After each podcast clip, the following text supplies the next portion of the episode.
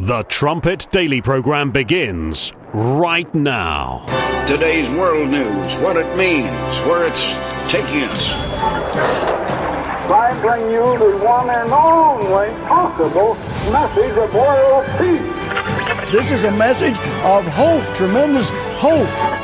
And he said unto me, You must prophesy again. The Trumpet Daily program begins right now. When a piece published in The Nation this week, two Native American activists discuss whether we should continue celebrating Thanksgiving. One says the holiday should be decolonized. The other uh, writer is my next guest. He says that we shouldn't be celebrating Thanksgiving. We should move on to truths giving and tell the whole story of what happened between Native Americans and European settlers. Chase Iron Eyes is a member of the Uh, if I mispronounce that, correct me. Sioux tribe and an American Indian activist. Let me hear it from you, uh, Chase. Good morning, and, and Good thank morning. you for having me on. Uh, it's, it's um, you know, every every year we go through uh, these rituals. These are rituals. These holidays. These concepts. These they're part of our collective cultural mythology. And in America, there is a settler a European foreigner, alien, settler cultural mythology. From my eyes, as an indigenous person, we've been here for a lot longer than the settler institutions are, are telling us or are teaching our children in our schools. So when we hijack the truth and we put in its place something that is more palatable, something that eases our guilty settler conscience, um, it sets us up for conflict later on because truth precedes justice and justice precedes peace. So when, when we look at these holidays, you know, we have Native American Heritage Month. That's going on right now. And we're just now in a state where we're consciously deconstructing um, Euro, hetero, Christian programming. What? Welcome back to the Trumpet Daily. that clip there, that's from uh, Mr. Iron Eyes. He's apparently a, a lawyer, an indigenous lawyer, and uh, he's celebrating Thanksgiving this year by deconstructing Euro hetero Christian programming. I was struggling to understand probably 99% of what he was even trying to say in that clip. People, they're not thinking clearly, they can't even explain their position. I think in many ways it's such a lazy argument. I mean, he just puts in all the buzzwords there, all the things that the Marxist professors want to hear, and apparently that makes him sound smart. It's an, an attack on Thanksgiving. They can't even have a day where we express thanks and gratitude for the blessings of this great country that, that we live in. Well, welcome back to the Trumpet Daily. I'm Sam Livingston. I will be your guest host for today's show. Any comments or uh, feedback for the show, you can send those to td at thetrumpet.com. This will be a, a shorter program today. We're recording this uh, the day of. This is obviously today is Thanksgiving. I've got quite a few longer sound bites to play for you about Thanksgiving, the history of this day, and, and the meaning of it. And then we're going to conclude today's show with a classic Key of David program, Mr. Gerald Flurry's Key of David program, titled Thanksgiving, that he filmed in 1999 on site in Gettysburg, Pennsylvania. But before we get to all of that, we first have a very important bulletin from the regime media. This is a clip that the uh, press secretary, Karine Jean Pierre, uh, gave just the day before Thanksgiving break. All right, this Thanksgiving, we have a lot to be thankful for. While inflation caused by the pandemic and Russia's war continues to be a challenge, we have seen important progress. Just in the time, just in time for holiday travel, gas prices are down a dollar and seventy cents from their peak. Airline tickets are down 13% over the last year, and car rentals are down about 10%. And as we start preparing our Thanksgiving meals, grocery inflation is at its lowest level in over two years, with prices for eggs, milks, bacon, and fresh veggies lower than last year. In fact, according to the American Farm Bureau, the cost of a Thanksgiving dinner fell this year. Prices are down for turkey, stuffing, peas, cranberries, pie crust, and whipping cream. We had a big discussion about whipping cream in the back. I don't know what whipping cream is. I know whipped cream, but not whipping cream. Anyway, because wages are rising, this Thanksgiving dinner is the fourth cheapest ever as a percentage of average earnings. Finally, as we look ahead to, holiday, to holiday shopping, since last year, prices for toys are down about 4%, used cars and trucks are down 7%, and TVs are down 9%. Lowering costs for Americans continues to be the president's top economic priority, from strengthening supply, supply chains to lowering energy and healthcare costs to cracking down on price gouging by ba- banning hidden junk fees. President Biden's policy will continue bringing relief to American families.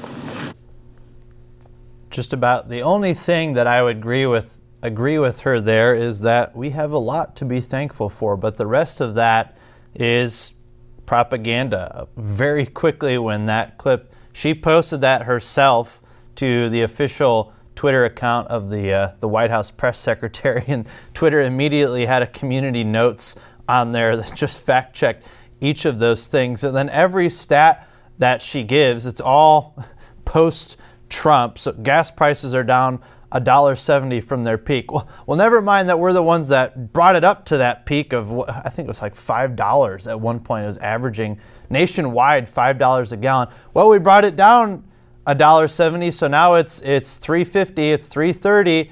Okay, well, what was it before Biden got in office? Well, it was $2. Can't talk about the good times Airline tickets are down 13% over the last year. So essentially, all of this is we came in and we created a crisis and we beat you really hard, and now we're trying to beat you down a little less. So you better be grateful for that. Grocery inflation is at its lowest in two years. It's still inflation, it's still rising, but we slowed the rise down a little bit. Lower than last year. Dystopian to hear them bragging about this. We pumped up the prices, we caused the crisis, and now you better be thankful that we gave you a little bit of relief from the, the punishment. Now, all of that is not an excuse to be ungrateful. We have so much to be grateful for. That doesn't mean you don't call them out over their lies. It doesn't mean you, you stop striving for the truth, that you stop striving to make things better. A couple verses here Philippians 4 and verse 11. This is Paul. Not that I speak in respect of want, for I have learned in whatsoever state I am, therewith to be content. 1 Timothy 6 and verse 6 says, But godliness with contentment is great gain. Hebrews 13 and verse 5 says, And be content with such things as you have. We have to learn to be thankful. We have to learn to be content. That doesn't there are certain things we can't be content with. We can't be content with with sin or wrong things, but we should be in that that state of mind that's happy no matter what condition you're in. And once a year we have a day where we express gratitude as a national holiday and what are the, the what's the predominant messaging you hear as we approach this day? Well, like we played in that, that clip from Mr. Iron Eyes, I mean, Thanksgiving is about the evil colonizers, and we've got to decolonize Thanksgiving, and we're going to call it truth giving because uh, Mr. Iron Eyes, he has the truth, right? So there's the, the evil colonizer uh, history. They, they can't attack the, the pagan origins of all of the other holidays, but they'll come after Thanksgiving. So it's that messaging, or it's get ready for Black Friday deals. Months and months of Black Friday is coming, and, and the focus is all on materialism. Can't even just take one day to really express gratitude. The word content, according to Webster's 1828 dictionary, rest or quietness of the mind in the present condition, satisfaction which holds the mind in peace, restraining complaint, opposition, or further desire, and often implying a moderate degree of happiness. We always have something to be thankful for. We should be happy, especially for God's truth, for having that big picture perspective about the events in this world, not being worn down by the physical things. Godliness with contentment is great gain. In the description for uh, this program, I wanted to, or I, I'm going to put in a list of trumpet articles that talk about the history of this day and, and how it was meant to be kept and how this day is under attack. So you can go to that as a resource to understand more about it. I've got a couple, these are some longer clips from PragerU. This is Dennis Prager's uh, channel where he talks about the history of Thanksgiving. So this is about a five minute clip that talks about the truth of the first Thanksgiving. Food, football, and oppression. That's what Thanksgiving has come to mean to many Americans. Back in 2007, Seattle public school officials made national news by describing the holiday as a time of mourning and a bitter reminder of 500 years of betrayal. This new narrative describes the pilgrims as arrogant oppressors who fled persecution only to become persecutors themselves, depriving Native Americans of their land and their lives. But this is wrong on every count. First of all, the pilgrims didn't cross the ocean to flee persecution or even England. They'd been living for over a decade in Holland, Europe's most tolerant nation and a haven for religious dissenters. Free from interference by the Church of England, they feared seduction, not persecution, worrying that their children would be corrupted by the materialistic Dutch culture. That's why they risked their dangerous 1620 voyage to a wilderness continent, not because they were running from oppression, but because they were running toward holiness, fulfilling a fateful mission to build an ideal Christian commonwealth. They initially planned to plant this model society on the wild, wolf infested island known to natives as Manhattan but winds and tides blew them 250 miles off course, dumping the Mayflower on the frozen coast of Massachusetts. Somehow, the pilgrims saw their dire situation as a demonstration of providential power, especially after a giant wave picked up the flimsy boat of a scouting party on a stormy December night. The turbulent sea then deposited them safely, miraculously, on a little island within sight of the ideal location for their settlement. It was a deserted Indian village with cleared land, stored supplies of corn, and a reliable source of fresh water. No, these supposedly cruel conquerors never actually invaded that village. Instead, they expressed a fervent desire to pay the natives for the dried corn they found, if only they could find someone to pay but the former inhabitants had perished during three years of plague, probably smallpox, that immediately preceded the pilgrims' arrival. One of the few survivors of that devastation turned up several months later to welcome the English newcomers. Against all odds, he proved to be the single human being on the continent best suited to help the struggling settlers, since he spoke English and had already embraced Christianity. His name was Squanto, and he had grown up in this very village before a ruthless sea captain kidnapped him as a boy and sold him into slavery in Spain. After four years, he was freed by kindly monks, then made his way to England, and finally sailed across the Atlantic only to find his friends and family all wiped out by disease. Over the next few months, Squanto helped the English newcomers plant crops and negotiate a friendly trade agreement with the region's most important chief, Massasoit. No wonder Pilgrim leader William Bradford called Squanto a special instrument sent of God for their good. The celebration, later known as the First Thanksgiving, actually involved a three day harvest festival in October, apparently inspired by the biblical holiday of Sukkot or the Feast of Tabernacles. 90 hungry Indian warriors joined the 53 surviving pilgrims for this occasion. Nearly half of the colonists had died during the brutal winter. The Englishmen provided some vegetables, fish, and perhaps wild turkeys, while the natives brought five recently hunted deer as house gifts. The preferred sport on this occasion wasn't football, but shooting, with settlers and Indians sharing a fierce fascination with guns. Though these hardy pilgrims loom large in the American imagination, they never built their Plymouth settlement into a major colony. In nearby Boston, the later colony of Massachusetts Bay grew so much faster that it swallowed up the great grandchildren of the Pilgrims in 1691. But the sense of purpose of the original Pilgrims left a permanent imprint on the national character. They maintained unshakable confidence that God protected them, not to grant special privileges, but to impose special responsibilities. They saw themselves as instruments, not authors, of a mysterious master plan. Today, with our continued blessings so obvious and so overwhelming, the only reason to treat this beloved national holiday as a time of mourning is that some foolish Americans actually think that's a good idea. The Pilgrims knew better. They understood that people of every culture and every era can gain more from gratitude than from guilt.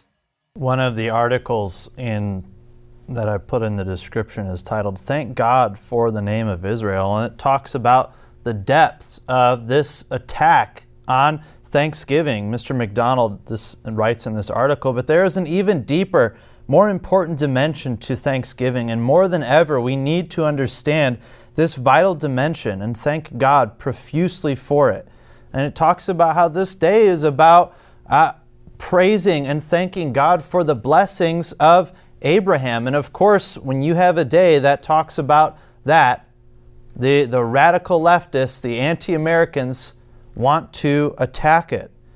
He quotes a November 18th, 2020 speech by Tom Cotton, uh, a senator, and he talked about Thanksgiving and he came under attack for that speech by Ilhan Omar and the New York Times.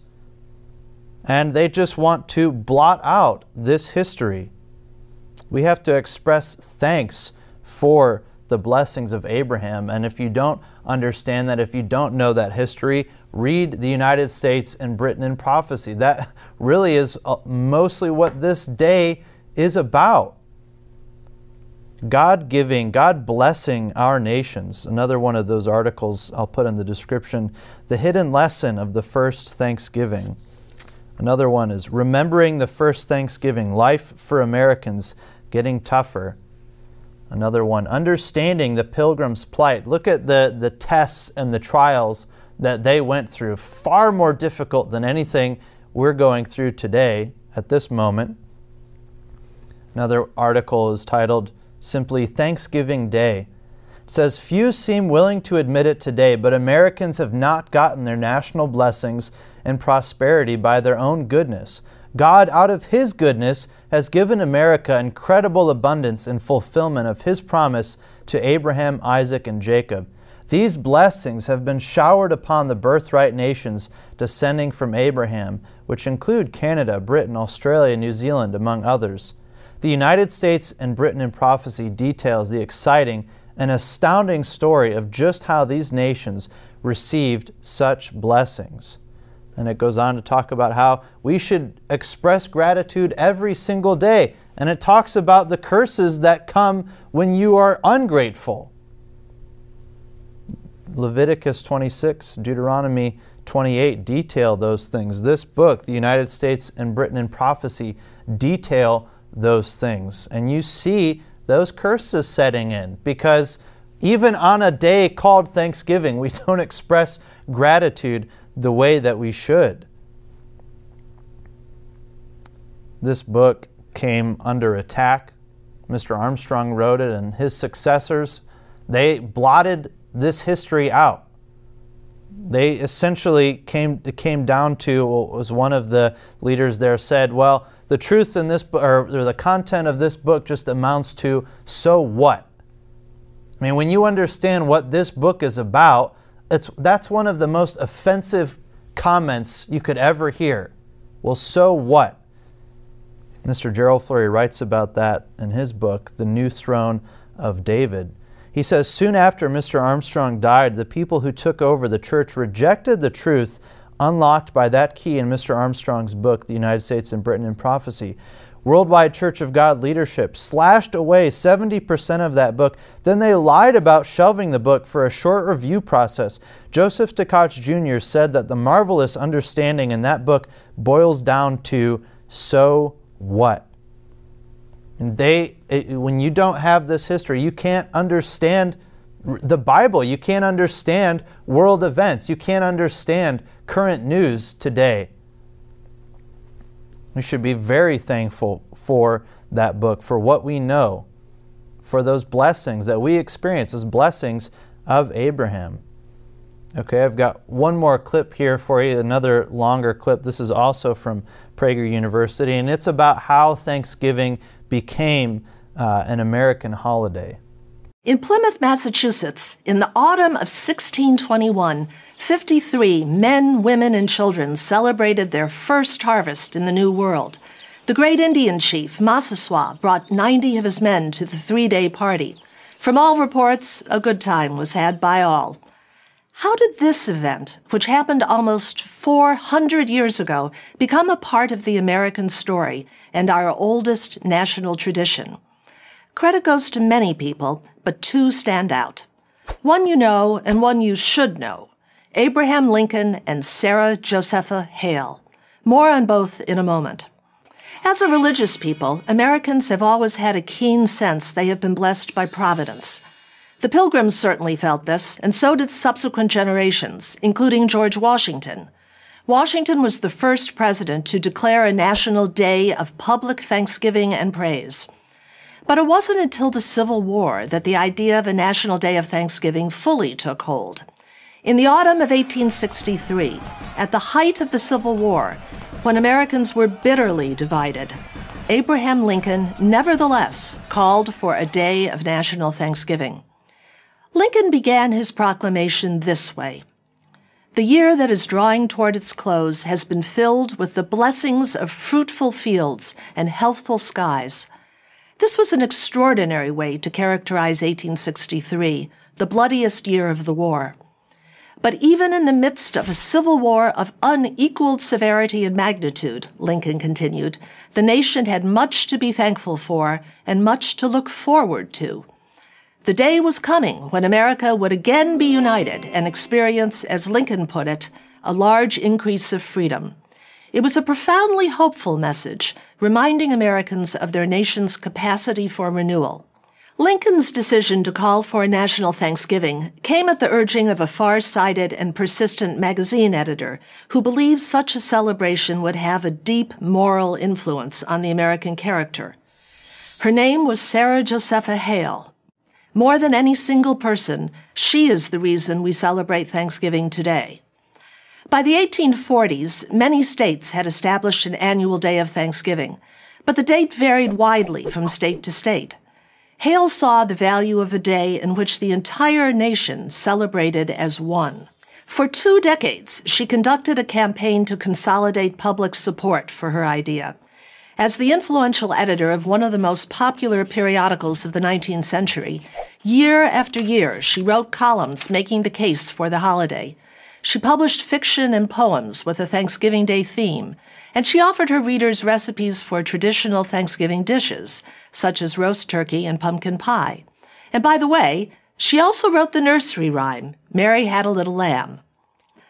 Presidents Zachary Taylor, Millard Fillmore, and Franklin Pierce, to whom she had written letters, showed little interest in her cause, but Lincoln saw its potential. His proclamation was the first in what became an unbroken string of annual Thanksgiving proclamations by every subsequent president. Congress finally sealed the deal in 1941 when President Franklin Roosevelt signed legislation making Thanksgiving an official national holiday. Lincoln and Hale believed the act of expressing gratitude had tremendous healing power. In his Thanksgiving proclamation, Lincoln spoke not as commander in chief of the Union forces, but as president of the entire nation, North and South. He made no reference to rebels or enemies. Rather, the president spoke of the whole American people. It's a message that resonates today when Americans, even within families, are divided over issues of politics and culture. Thanksgiving, our nation's oldest tradition, brings us together just as it brought the Pilgrims and Indians together in 1621. Lincoln said it best when he called on every American to celebrate Thanksgiving with one heart and one voice.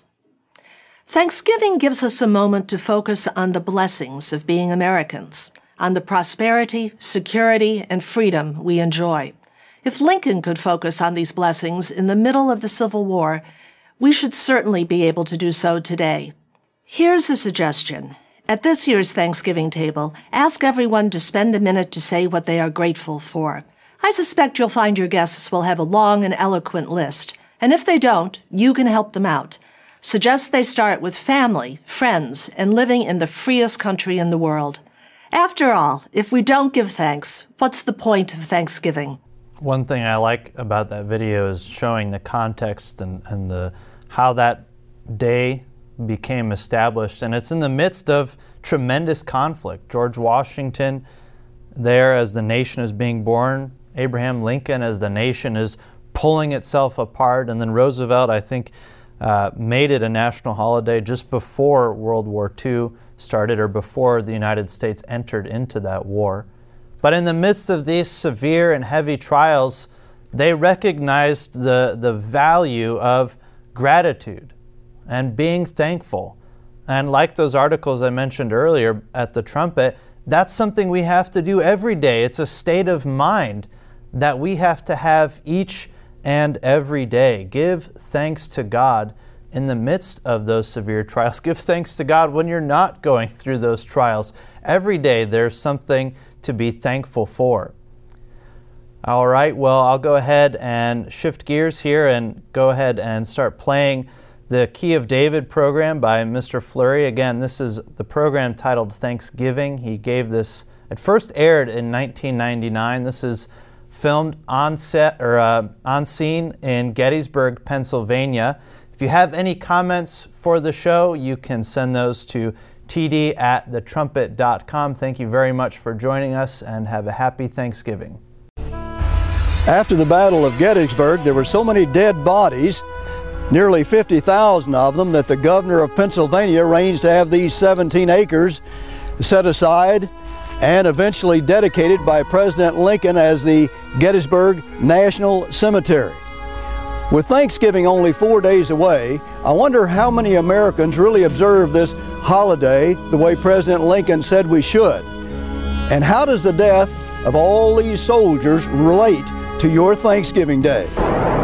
Revelation, as I've said before, is the principal book of prophecy in the New Testament of the Bible.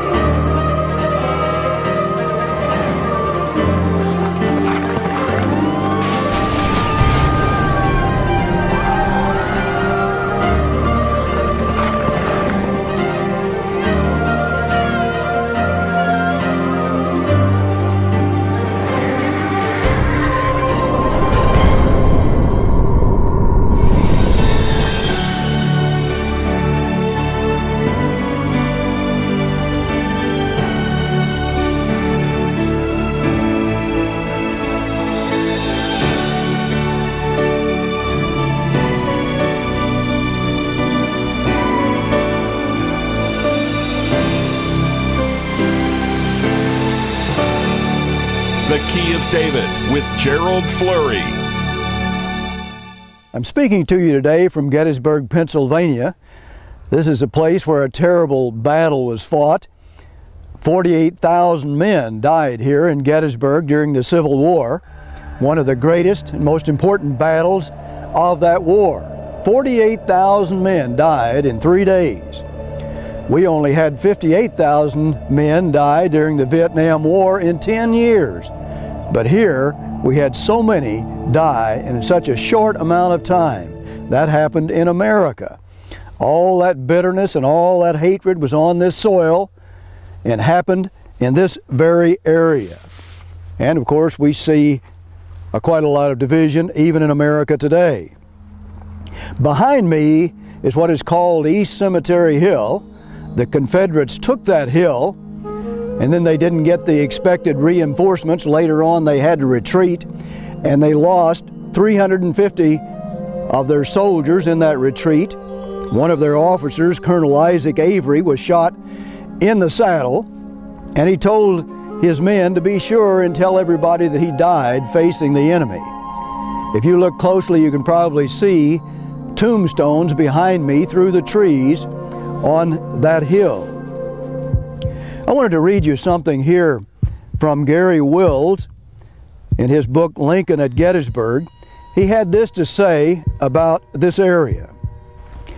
Quote, Householders had to plant around the bodies in their fields and gardens, or brace themselves to move the rotting corpses to another place. Soon these uneasy graves were being rifled by relatives looking for their dead. Reburying their bodies, they turned up even more hastily and less adequately than had the first disposal crews. Three weeks after the battle, a prosperous Gettysburg banker, David Wills, reported to Pennsylvania's Governor Curtin.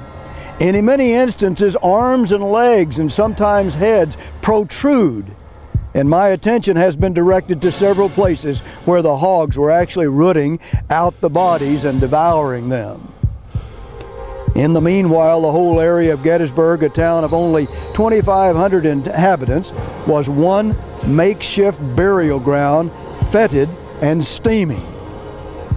I mean, this had become a, an environmental nightmare. Can you imagine this little town being one huge grave and looking around in some areas seeing a, an arm or a hand protruding from the ground or maybe a head? I mean, that was, that was something that is even hard for us to imagine in peaceful America today.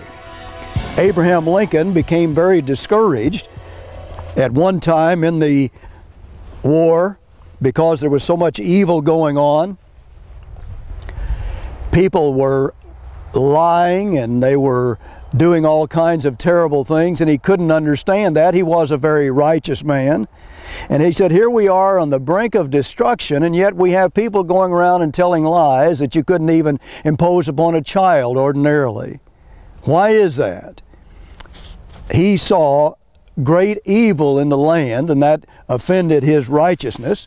And I want to talk to you about two proclamations that were made in the year 1863, both of them very closely related, and frankly, both of them revolving around God and sin. Here is what Abraham Lincoln said We find ourselves in the peaceful possession of the fairest portion of the earth as regards fertility of soil, extent of territory, and salubrity of climate. We find ourselves a legal inheritance of these fundamental blessings. We toil not in the acquirement or the establishment of them. Well, where did we get all of these blessings in America, the wealthiest, richest nation in the world? Abraham Lincoln said, We didn't toil for that. It was given to us. And of course, we've been telling you that for years. But in a proclamation, April 30th, 1863, for a nationwide day of fasting and prayer, here is what Mr. Lincoln said. It is the duty of nations as well as of men to own their dependence upon the overruling power of God and to recognize the sublime truth announced in the Holy Scriptures and proven by all history that those nations only are blessed whose God is the Lord. Can you imagine a president talking that way today or a member of Congress? That those nations only are blessed whose God is the Lord? Pretty strong statement, would offend a lot of people, but he said it. Mr. Lincoln goes on to say, We have been the recipients of the choicest blessings of heaven. We have been preserved these many years in peace and prosperity. We have grown in numbers, wealth, and power as no other nation has ever grown. But we have forgotten God. But we have forgotten God. Now, if he thought they had forgotten God then, how about today? How about this time in America? He goes on to say, We have forgotten the gracious hand which preserved us in peace and multiplied and enriched and strengthened us. We have vainly imagined the deceitfulness of our hearts, or in the deceitfulness of our hearts, that all these blessings were produced by some superior wisdom and virtue of our own. All this wealth, all these blessings in this country, more than any place on this earth. Where did we get those blessings? Where did they come from? Well, Abraham Lincoln began to realize very deeply that they came from God, and he was trying to convey that to the people in America at that time and get them to think about God. Now, we have all these blessings because of another Abraham in the Bible who was obedient to God. And we've explained it in our, that in our book that on the United States and Britain in prophecy for years. That we were given all these blessings as a result of Abraham's obedience. Mr. Lincoln said that America at that time had forgotten God. And look how much worse it is today. If you want to make some comparisons, how much worse is it today than it was then? And yet he said they had forgotten God. And no president has ever talked to the American people about God like Abraham Lincoln did. Not before or since, frankly. And we say he is the or was the greatest president we've ever had. And uh, most people would, uh, I think, say that. And uh, what about his example and what about his instruction to us today? Now, we have serious problems in our nation today. We're even discussing the possible impeachment of our president. I'd say that's a pretty difficult uh, problem to deal with. Is it because we too have forgotten God? Is that the, that the heart of the problem? Well, we need to learn from this greatest of all presidents, as far as I'm concerned, in the United States. He concludes by saying, Intoxicated with unbroken success, we have become too self sufficient to feel the, ne- the necessity for redeeming and preserving grace, too proud to pray to the God that made us. It behooves us then to humble ourselves before the offended power, to confess our national sins, and to pray for clemency and forgiveness. Then that that president he set aside a national day of prayer and fasting. But he said God has been offended by what we've done, by our rebellion in this war, our uh, belief in slavery, and certain problems like that in this land. And he said, We need to confess our national sins. Confess our national sins. Well, I mean, when you go around seeing arms and hands and heads protruding from the ground because of uh, a terrible battle, I suppose it's time to get serious. But he, in one sense, brought the nation to their knees shortly be just a few months before this battle here at Gettysburg, after the North had lost victories in Chancellorsville and Fredericksburg. Abraham Lincoln went into his room and locked the door, got down on his knees, and prayed to God for victory at Gettysburg. It was already beginning to build, and he knew there was going to be a battle there.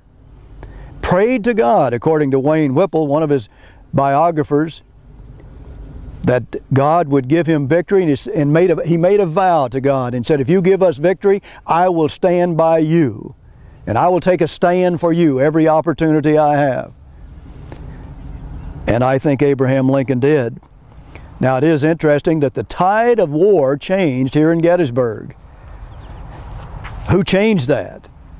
Did prayer to God change that? If we were to bring our nation to its knees today, if we had a president or a Congress that had the courage to do that, what a difference it would make in our land. And what a difference it made during the Civil War, even though we might tend to deny that. Look at the fruits. Look at the fruits. Here's a little more of that proclamation. He says, Whereas a joint committee of both houses of Congress has waited on the President of the United States and requested him to rec- recommend a day of public humiliation, prayer, and fasting to be observed by the people of the United States with religious solemnities and the offering of fervent supplications to Almighty God for the safety and welfare of these states. Both houses of Congress, the House of Representatives and the Senate, asking the President to have a day of fasting and prayer that God might heal the nation. The nation was healed. The war changed here at Gettysburg and began to then go in the favor of the North, and the Union was saved. The Union was saved. But imagine that happening today in this land. The President and both houses of Congress praying to God and having a day of fasting and prayer to heal the land. What a difference that would make regarding our problems today. I mean, actually recognizing the supreme government of God. That would be refreshing indeed. But he went on to talk about the sins of the nation. And, this proclamation also reads, And whereas when our own beloved country, once by the blessing of God, united, prosperous, and happy, is now afflicted with faction and war, and he went on to say a little further, we need to humble ourselves before him and to pray for his mercy, to pray that way we may be spared further punishment, though most justly deserved. I mean, he felt that they were being punished for their sins. Punished by God because of that war and because of what they had done leading up to that war. Punished by God. Does God punish nations that way? Will he punish us this way? Well, Abraham Lincoln certainly thought so. If you look at uh, his beliefs here. So he said, Therefore, I, President of the United States, do appoint uh, the last Thursday in September next as a day of humiliation, prayer, and fasting for all the people. And uh, trying to get them to go, as he said, to that throne of grace. But how far have we gotten from God today compared to where they were then? How far are we from God? How, can you imagine something like this happening? And yet, we call Lincoln a great president, perhaps the greatest we've ever had. Do we follow his example? Will we listen to his instructions today? Will we learn and avoid a crisis like this again? And who's to say we're not heading for something like that? I tell you there are many Bible scriptures that says we are. But God punished America.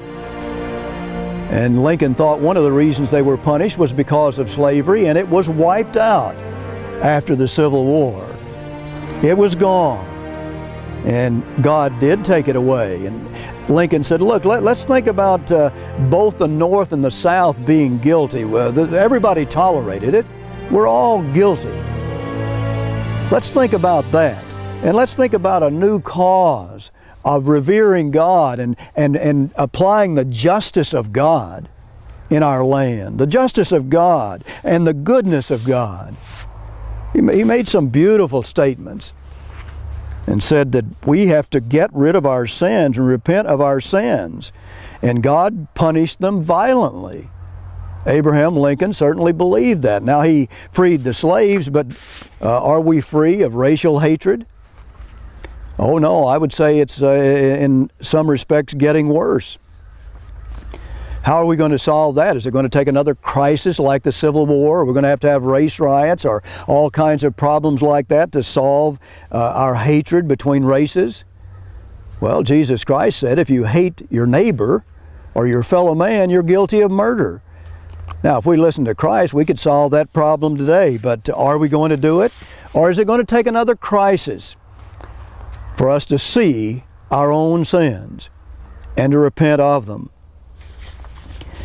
After that day of prayer, which was really for the crisis at hand, that was in April 1863, President Lincoln, I think, wanted a day where they could thank and thank God and focus on God for all time. So he had another proclamation. And I think it really flowed from this first one on uh, prayer and fasting so that we could have a national holiday. And I want to read you a quote from this proclamation about Thanksgiving. Now, this happened a week and a half after the battle here at Gettysburg. Here is the proclamation he made. Proclamation of Thanksgiving. He said, It has pleased Almighty God to hearken to the supplications and prayers of an afflicted people and to vouchsafe to the Army and the Navy of the United States victories on land and on the sea so signal and so effective and to furnish reasonable grounds for augmented confidence that the union of these states will be maintained, their constitution preserved, and their peace and prosperity permanently restored. Peace and prosperity restored. It is meet and right to recognize and confess the presence of the Almighty Father and the power of His hand equally in these triumphs and in these, sor- these sorrows. Now therefore be it known that I do set apart Thursday the 6th to be observed as a day for national thanksgiving, praise and prayer. Praise and prayer. And I invite the people of the United States to assemble on that occasion in their customary places of worship and in the forms approved by their own consciences, render the homage to the divine majesty for the wonderful things he has done in the nation's behalf. Appealing to the people on the day of thanksgiving to praise God and pray to God and assemble and worship God on that day and thank God, as he said, for all the wonderful things he has done in the nation's behalf. Now, how how well do we uh, uh, follow that instruction today on our day of Thanksgiving? What do we do on the day of Thanksgiving? Do we worship God, pray to God, praise God? Or do we get into sports and drunkenness and all other kinds of evil? Do we really think about God on that day? Do we really set it aside as worship for God? I think anybody uh, in the audience knows that's not true. We don't do that. We don't do that, and we have serious problems today. And there is a connection. There is a connection. God says so. But here we are again, this wealthiest nation in the world. And can't we set aside a day and thank God and praise Him for all that He's done for us? Notice Deuteronomy 8, verses 11 through 14. Here's what God says Beware that you forget not the eternal your God in not keeping his commandments and his judgments and his statutes, which I command you this day, lest when you have eaten and are full, like we are, you see, at Thanksgiving time, and have built goodly houses and dwelt therein, and when your herds and your flocks multiply, and your silver and your gold is multiplied, and all that you have is multiplied, then your heart be lifted up, and you forget the Lord God which brought you forth out of the land of Egypt from the house of bondage. You forget. But he says in verses 1 and 2 we ought to remember and humble ourselves. Remember and humble ourselves. And we ought to remember. We ought to remember today about Gettysburg and losing 48,000 men in three days. We ought to remember that and all the bitterness and all the hatred that was going on in this land, and it's building again today in a lot of ways. We have many problems. How are we going to solve them? Abraham Lincoln thought there was only one way to solve them, and he knew he could not. And he said so. And he said, Only God can solve our problems. They're too big for men. Men can't solve these problems. How can men solve problems like a, a nation falling apart and being disunited? And now we have so many blessings today as a result of what God did through Abraham Lincoln and people at that time. Look at the peace and look at the prosperity and look at the happiness we have had being a united states rather than a disunited group of states where we wouldn't have near the prosperity and wouldn't have near the abundance. What a difference it makes if we thank God and praise God. 2 Timothy 3, verses 1 and 2. This know, also that in the last days perilous times shall come. For men shall be lovers of their own selves, covetous, boasters, proud, blasphemers, disobedient to parents, unthankful, and unholy. Unthankful?